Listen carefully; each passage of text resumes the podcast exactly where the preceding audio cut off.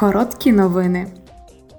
У Страсбурзі депутати Європарламенту обговорили депортацію і передачу українських дітей до Російської Федерації, а також рішення Міжнародного кримінального суду видати ордер на арешт президента Росії Володимира Путіна. У дебатах також взяли участь заступник голови Єврокомісії Віра Юрова та міністр Швеції у справах ЄС Джесіка Розвол. Пані Юрова зазначила.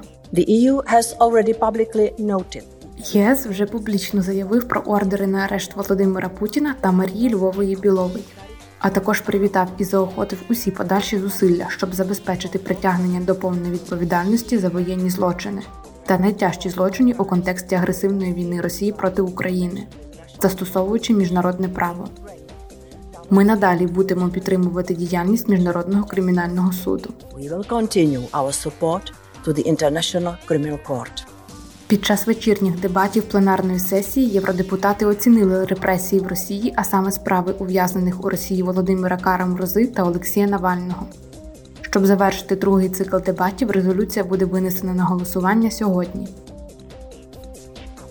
Вчора під час сесії прем'єр-міністр Люксембургу Ксав'є Беттель висвітлив своє бачення майбутнього Європи.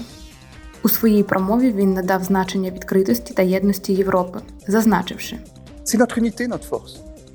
L'Union européenne n'est jamais aussi forte Наша сила в нашій єдності. Європейський Союз як ніколи сильний в єдності. Не зрозумійте мене неправильно, але окремі держави особливо собою нічого не уявляють. Але Європейський Союз ось це сила. Ми не можемо знову підвести наших громадян.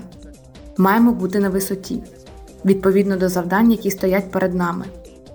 Незалежно від того, чи йдеться про повагу до верховенства права, клімат, підтримку України, бажання будувати щось, знаючи, що разом ми зможемо досягнути більшого. Це була дев'ята дискусія в рамах циклу дебатів Це Європа.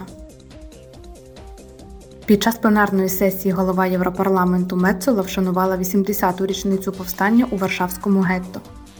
Повстання розгорнулось 19 квітня 1943 року, після того як німецькі війська і поліція увійшли до Варшавського гетто, щоб депортувати його вцілілих мешканців. Єврейські повстанці чинили опір всередині гетто. Це було найбільше повстання євреїв під час Другої світової війни і перше масштабне міське повстання проти німецької окупації в Європі.